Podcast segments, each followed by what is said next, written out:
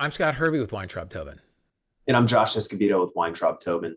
March Madness marketing has returned, but with a new twist.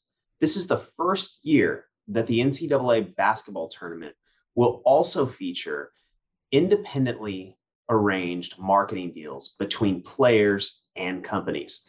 We'll talk about how that impacts the NCAA's enforcement efforts on this installment of the briefing by the IP Law Blog.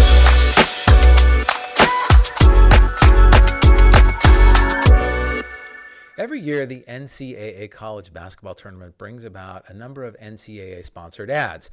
The draw is the popularity of the tournament, of course. So, when something is that popular, everybody wants in, with or without a license. I think that sums it up pretty well, Scott. Every year, the tournament requires the NCAA to engage in significant trademark enforcement action with respect to its many related marks, such as March Madness, Selection Sunday, Sweet 16, Elite Eight, and of course, the Final Four. As you can imagine, much like the NFL Super Bowl, it isn't cheap to partner with the NCAA's March Madness tournament. Of course, the NCAA understands that when its partners pay top dollar to partner with the NCAA during the tournament, they expect exclusivity.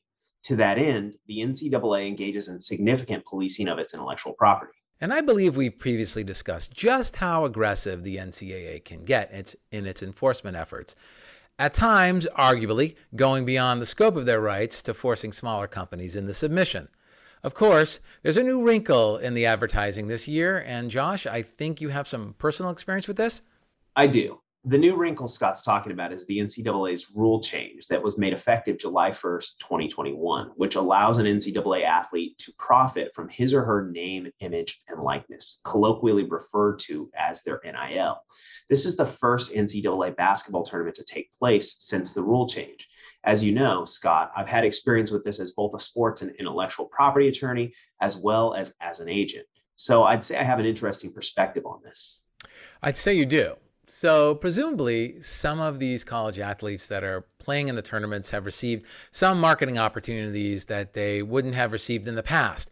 But as we all know, just because a company enters into an agreement with a player, it doesn't mean that the company has the right to use the school's intellectual property uh, or the NCAA's intellectual property for that matter either.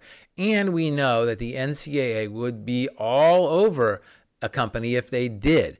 What do you think, Josh? Do you think that some of the companies will attempt to use the NCAA's marks in their advertisements without getting permission? From what I've seen, it really just depends on the sophistication and reputation of the company entering into the deal with an individual player. Of course, the bigger and more sophisticated companies have been down roads similar to these before with professional athletes.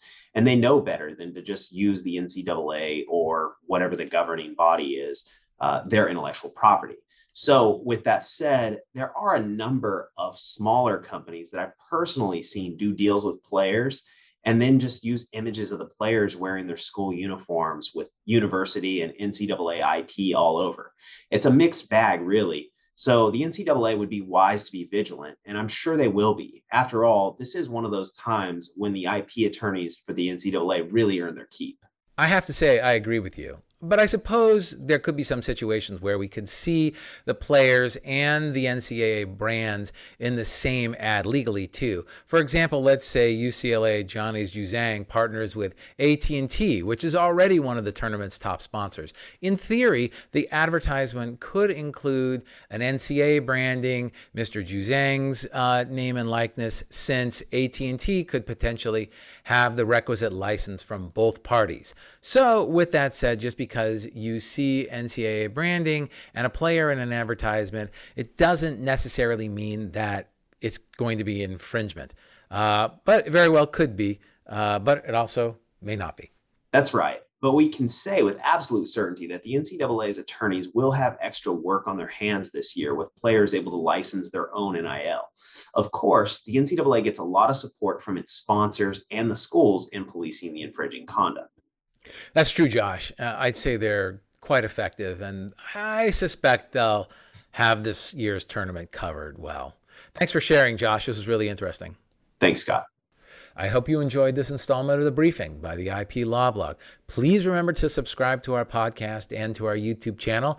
And if you're interested in more content, please check out our back episodes and visit us at theiplawblog.com.